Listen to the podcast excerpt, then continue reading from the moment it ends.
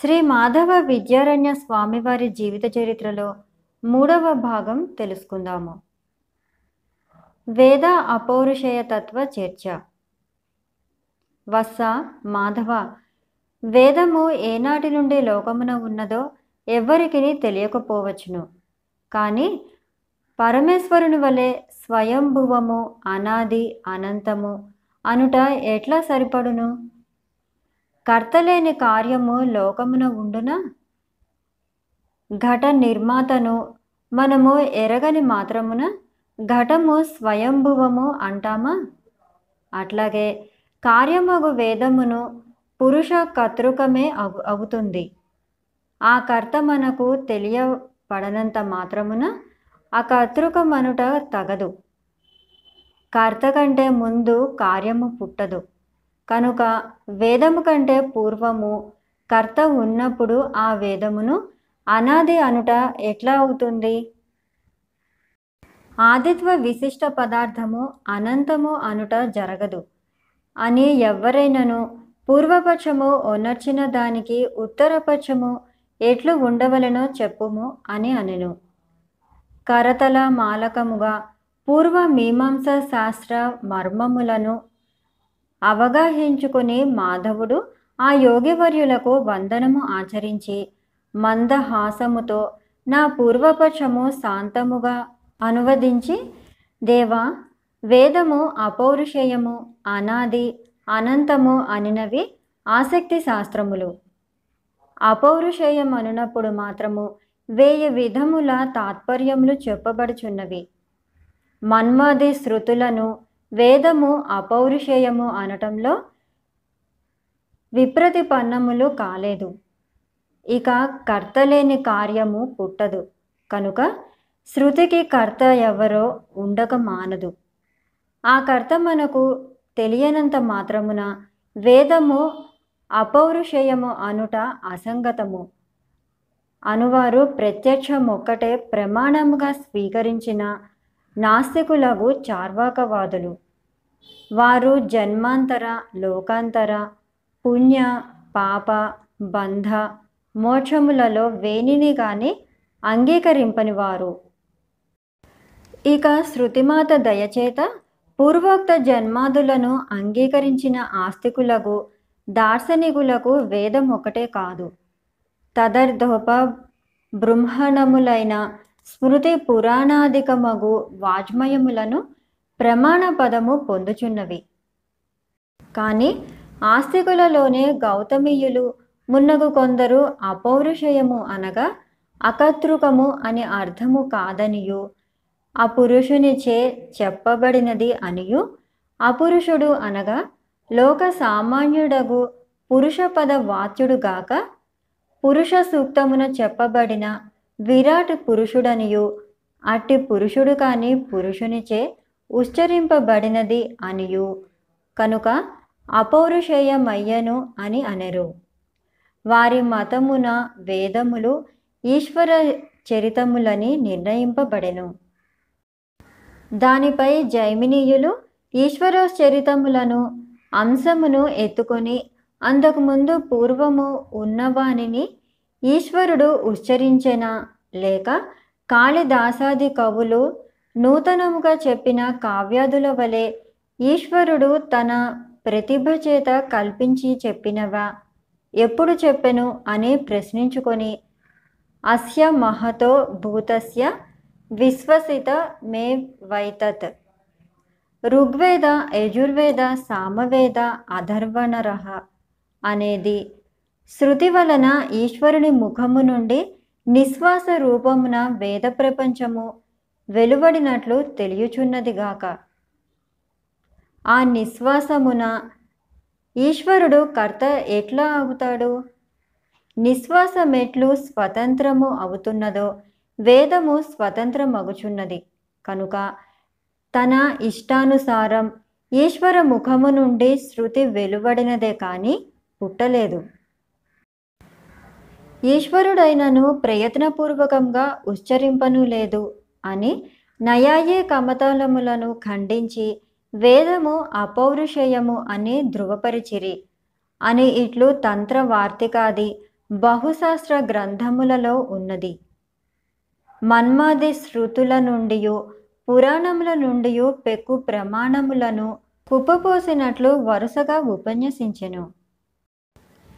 యతచంద్రులు వికసిత ముఖార విందులై సాయనుని వంక సాభిప్రాయముగా నరయ సాయనుడి అన్నగారి వాదములను అందుకొని దేవా లోకంలో ఏదైనను ఒక గ్రంథము ఒకడు రచించినచో గ్రంథము పెద్దదైనను చిన్నదైనను సరే.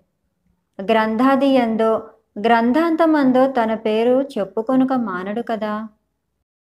అలా అయినచో స్మృతి పురాణ కావ్య నాటక ఖ్యానాఖ్యాయులకది రూపమైన వాజ్మయములలోకెల్లా ఆధారమై ప్రమాణభూతమై బృహతరమై అనన్యపూర్వమైన వేదము వంటి గ్రంథములను రచించిన పురుషుడు కుల గోత్ర గురు స్మరణములతో తన పేరు చెప్పుకొనక మానున? చెప్పుకొనినచో గ్రంథమునకు కాని తనకు కాని గౌరవము తగ్గునని భయమా? కనుక అటివారు ఉన్నచో వాజ్మయ స్రష్టలగు వ్యాస వాల్మీకి కాళిదాసాదుల వలననే తన పేరు చెప్పుకొనియే ఉండును. అటివాడు లేడు కనుకనే అపౌరుషేయము అయ్యను. దీనిపై ఒక పూర్వపక్షము లేకపోలేదు. కొన్ని వేదభాగములకు కఠ కౌధుమ తైతిరియాది నామములు కనపడవచ్చును. ఆ భాగములకు కట ప్రభృతులకు ఋషులు కర్తలని తెలియవచ్చుటలేదా అని. ఇందుకు జైమిని మహర్షి పౌరుషేయం నవా వేదవాక్యం స్వాతు పౌరుషేయత. కటకాది సమాఖ్యానాత్ వాక్యత్వాశ్చన్య వాక్యవత్. అంటే వేదవాక్యము పౌరుషేయం అగును కదా. అను శంకపై కటకాది సమాఖ్యానముల వలన పౌరుషేయత్వమే కనపడుచున్నది. ఇతర వాక్యము వలననే వేదమును వాక్యమగుట వలన పౌరుషయత్వమే సిద్ధించుచున్నది. అను పూర్వపక్షమును మనసున ఉంచుకొని దానికి సమాధానముగా సమాఖ్యానం ప్రవచనాత్. వాక్యత్వంతు పరాహతం అనెను. అనగా కాటకము కౌధుమము ఇత్యాది నామములు ప్రవచనముల వలన వచ్చినవి. అనగా అకట ప్రభృతులకు ఋషులు ఆయా వేద భాగములను చదువుకొని చాలామందికి బోధించినారు. అంతేకాని ఆ వేదములకు వారు కర్తలు కారు. కనుక వాక్యత్వము పరాహతమైనది అని దీని తాత్పర్యము. దీని వలన వేదము అకతృకము స్వయంభువము అనే నిశ్చయము. కఠాది ఋషులు కర్తలనుట హాస్యాస్పదము. అనే ఈ రీతిన వేద పౌరుషేయ వాదములను ఖండించి రుచసామాని జజ్నిరే ఇత్యాది శృతి వాక్యముల విరోధము పరిహరించుచు వాగాసారమున శ్రోతల హృదయములో ముంచెత్తెను. అనంతరము యతీంద్రుల ఆజ్ఞానుసారముగా మాధవుని కనుసన్నచే వేద నిత్యత్వమును గూర్చి ఇట్లా ఉపన్యసించెను. మహాత్మా వేదమునకు పౌరుషేయత్వం అంగీకరించుటము అనే నిత్యత్వము కలదు.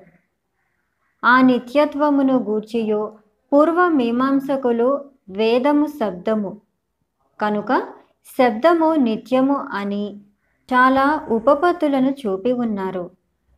శబ్దగుణక మాకాశ మగుట సర్వసమ్మతము. శబ్దము ఆకాశము నుండి పుట్టున లేక తానై బహిర్గతముగా ఉండున అని శంకించుకొని ఆకాశమున స్థిమిత వాయు సంచనమై ఉండుననియు. ఆ వాయువు తొలగింపబడినప్పుడు సంచలనమై ఉన్న శబ్దము అభివ్యక్త మగుచుండును అనగా బయల్పడును. అట్లా అనియు శబ్దమనగా వేదమే అనియు నిర్ధారించి ఉన్నారు.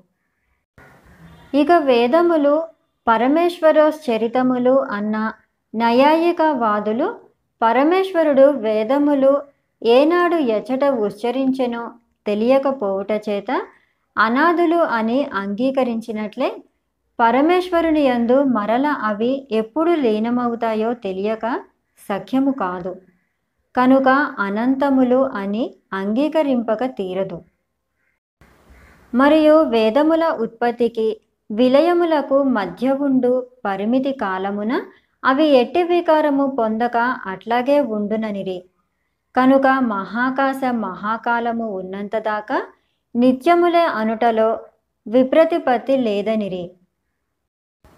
ఉత్తర మీమాంసకులకు శ్రీ శంకర భగవత్పాదులను అత ఏవ నియతాకృతే గత వేద శబ్ద ప్రభవత్వాత్ వేద శబ్దే నిత్యత్వం ప్రత్యేతత్వం. అనగా నియత ఆకారము గల దేవతాదులను జగత్తు వేద శబ్దముల వలననే పుట్టినవి కనుక వేద శబ్దములందు నిత్యత్వము కలదు అనిరి. మరి ఒక సంఖ కూడా కలదు. స్వతః ప్రమాణమగు వేదముననే రుచ సామాని జిజ్నరే చందాంగసి జిజ్నరే తస్మాత్. యజుస్తస్మాద జాతయ అని శృతి అగుచున్నది దేనికి ఉత్పత్తి కలదో దానికి విలయము సహజమే కదా. మరియు ఋగ్వేద ఏకాగ్నే రజాయత. ఋగ్వేదో వాయో సామవేదో ఆదిత్వాత్ అని వేరొక శృతియు కలదు. ఇట్లా ఉండగా వేదము నిత్యము అనుట సరికాదు అనిపించును. ఇటివన్నీయు అర్ధవాదములని పూర్వమీమాంస చాటుతున్నది. కనుక అపౌరుషేయతత్వ విషయమున కానీ నిత్యత్వ విషయమున కానీ వీటికి విషయత లేదు.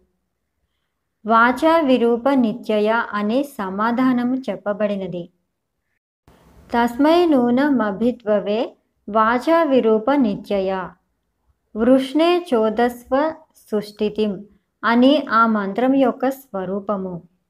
అనాది నిధనా నిత్యావ గుష్య సృష్ట స్వయంభువ అను శృతి వలనను వేదమునకు ఆద్యంతములు లేవనియు నిత్యత్వము నిత్యము అనియు ధృవపరిచెను. రుగాది వేదములు అగ్ని మున్నగు దేవతల నుండి పుట్టెనని వాక్యములకు అర్థము ఎట్టిదో అని యతివర్యులు అడుగగా సాయనుడు ఇట్లా పలికెను. దేవా అటి విరుద్ధాంతక అంశములు ఏకవాక్యముకై ఆ విరోధి శృతుల అర్థములను అర్ధవాదములుగా సమన్వయించుకొనుట శాస్త్ర పద్ధతియే కదా. ఇచట ఎట్లా అందరు? అగ్ని వాయువు ఆదిత్యుడు ప్రేరేపించి ఈశ్వరుడే రుగాది శృతులను ప్రకాశింపచేసెను. కానీ ఆ శృతులకును ఆ దేవతలకును జన్య జనక భావము లేదని జైమిని ప్రభృతులు చెప్పుచున్నారు.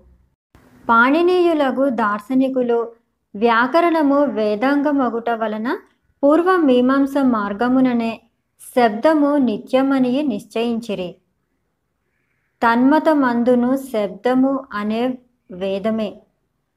సిద్ధే శబ్దార్థ సంబంధే అను వార్తికముపై పతంజలి భగవత్పాదులు మహాభాష్యమున సిద్ధము అనగా నిత్యమనియు శబ్దము అర్థము సంబంధము అను మూడును నిత్యములని నిర్ణయించిరి.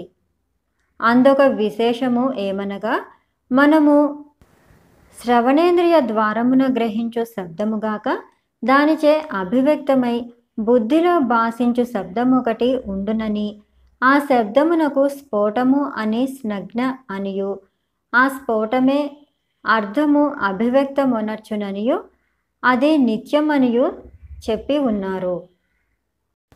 వేరొక శ్లోకమున ఇలా చెప్పబడి ఉండెను. శబ్దవ్యాయమనగా వేదము. అది సృష్టి ఉన్నంతకాలము ఉండునని చెప్పెను. అవి సప్రమాణముగా గంభీరముగా హేళనగా సాయనుడు ఉపన్యసించి ఊరుకుండెను. వారి ప్రసంగము ఆరంభ వేళలో ఆ మఠమందు యతీంద్రులు శిష్యులు మాత్రమే ఉండిరి. ఆ వార్త తెలిసి క్షణకాలమున పౌరులు అనేక మంది నలుదిక్కుల నుండి వచ్చి వింతగా చూస్తూ ఉండిరి. క్రమముగా పౌరులే కాదు పుణ్యక్షేత్రమగు కాంచీపురమునకు వచ్చిన తైర్దికులగు వైదేశికులను గుంపులుగా వచ్చి అలా ఉండుటచే ఆ మఠమును ఆ ప్రాంగణము జనముతో నిండి ఒక మహాసభ అయ్యను. సాయనుని ప్రసంగము అనంతరము శంకరానందుల వారు మాధవ సాయనులను వేదశాస్త్ర పాండిత్యమును మధురమగు వాగ్మిత్వము మేధా విశేషమును సౌశీల్యమును మెచ్చుకుని వేదాంత విద్యోపదేశం అవశ్యము ఆ- ఆచరించమని సెలవిచ్చిరి.